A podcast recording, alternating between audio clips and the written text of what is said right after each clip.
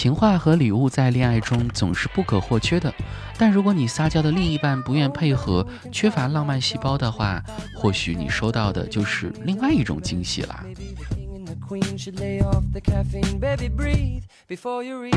哥哥，人家想要秋天的第一杯奶茶。哥哥，人家想要冬天的十根烤肠。哥哥，人家想要火的草莓蛋糕。十个棺材你要不要？时刻关心你。一个骨灰盒你要不要？和你在一起。十个坟你要不要？永远不分离。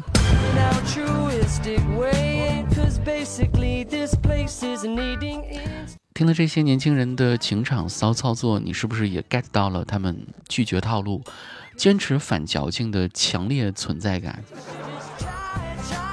在爱情里坚持真我是他们的追求，抛弃求生欲是他们的手段，面临被揍的风险也要怼，哎，是他们最后的倔强。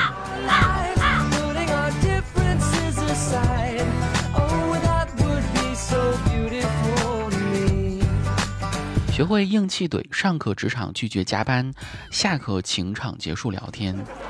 可怼天怼地的年轻人，在面对自己的亲戚时，依然是不会服输的啊。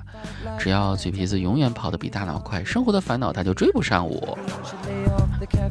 人啊，还是要对自己狠一点，舍不得孩子套不着狼。当代年轻人显然理解了这些话的深意，既然摆脱不了被催婚的烦恼，那就从根源上做到：哎，我不需要被人照顾哈。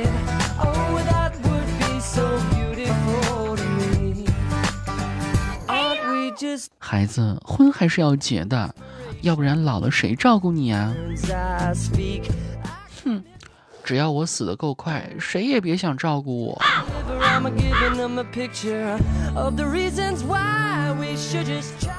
怼人大法的奥义，当然不止牺牲自己这一种方法了。当自己被烦恼包围时，机智使用反弹技能，也是一种很不错的招数。你这孩子，看把我给气的，都长了这么多白头发了。可是妈妈，我看姥姥的头发，她全白了呀。当妈妈让女儿要听话时，反其道而行之的威力不容小觑哈。姥姥头发都全白了，我看着都心疼。妈，你要多听姥姥的话，不要总是气她哟。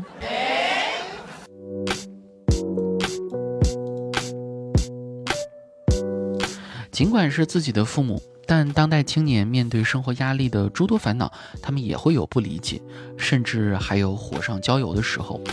此时呢，最好的解决方法莫过于把他们施加的难题再丢回去，让他们想办法自力更生。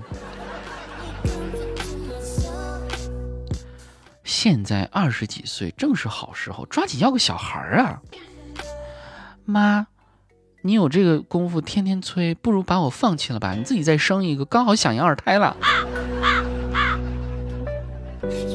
好像在很多爸妈的眼中，一直的想法总是，这个小孩子就得及时要啊。可如果你来试试这种，哎，打蛇打七寸，实现痛苦转移的方法，让他们明白靠别人不如靠自己，那局面是不是就能够和谐很多了呢？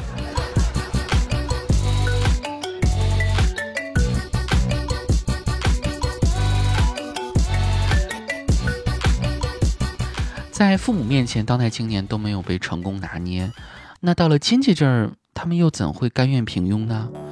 不拿出远胜于怼父母的火力来对待亲戚，又怎么能体现出自己哎热情大方的待客之道呢？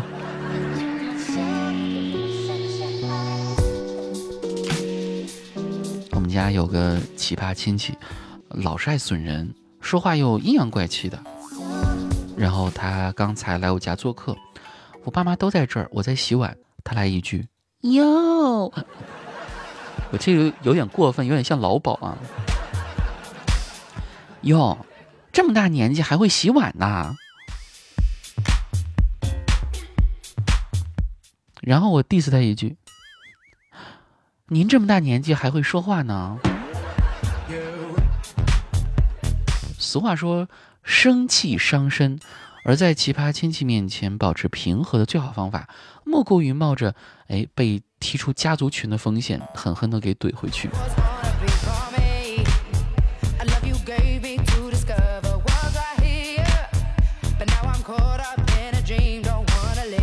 逢年过节呀，最害怕的就是亲戚的对你好了，承受范围之外的这种嘘寒问暖，难免让人直呼顶不住了。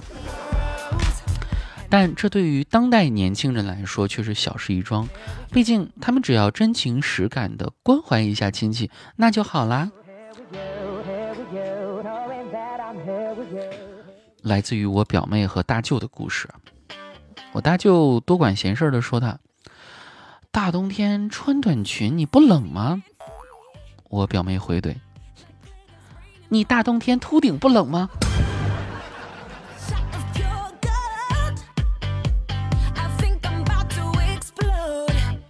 其实按理来说呀，在亲戚面前，年轻人只需要摆好了，嗯，对，您说的都有道理，这种乖巧模样。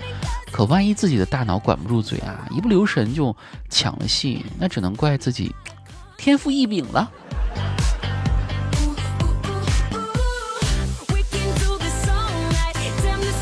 据说世界上最适合自己的人，永远是亲戚嘴里夸赞的那个相亲对象。奈何对年轻人来说，他人之珍宝，又怎敢轻易收下占为己有？懂得谦让才是历久弥新的中华传统美德。一个女生，她的姑姑给她介绍对象，说这个男的怎么怎么好，让她不要不识好歹。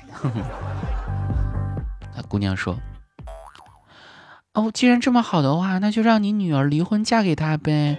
实在不行的话，姑。”你改嫁吧。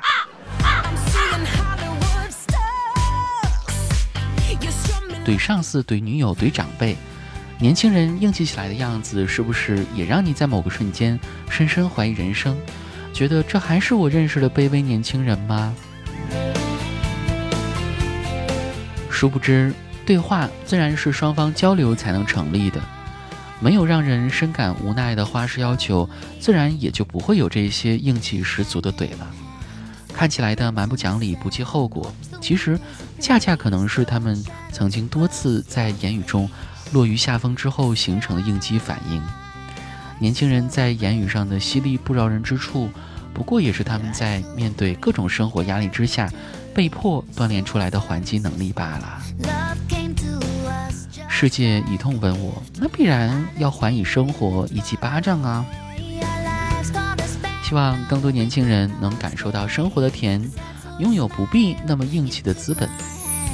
但如果没法实现的话，那自然还是要怼回去。好了，感谢您收听我们今天的去你的段子，我是子木，下期节目再见喽，拜拜。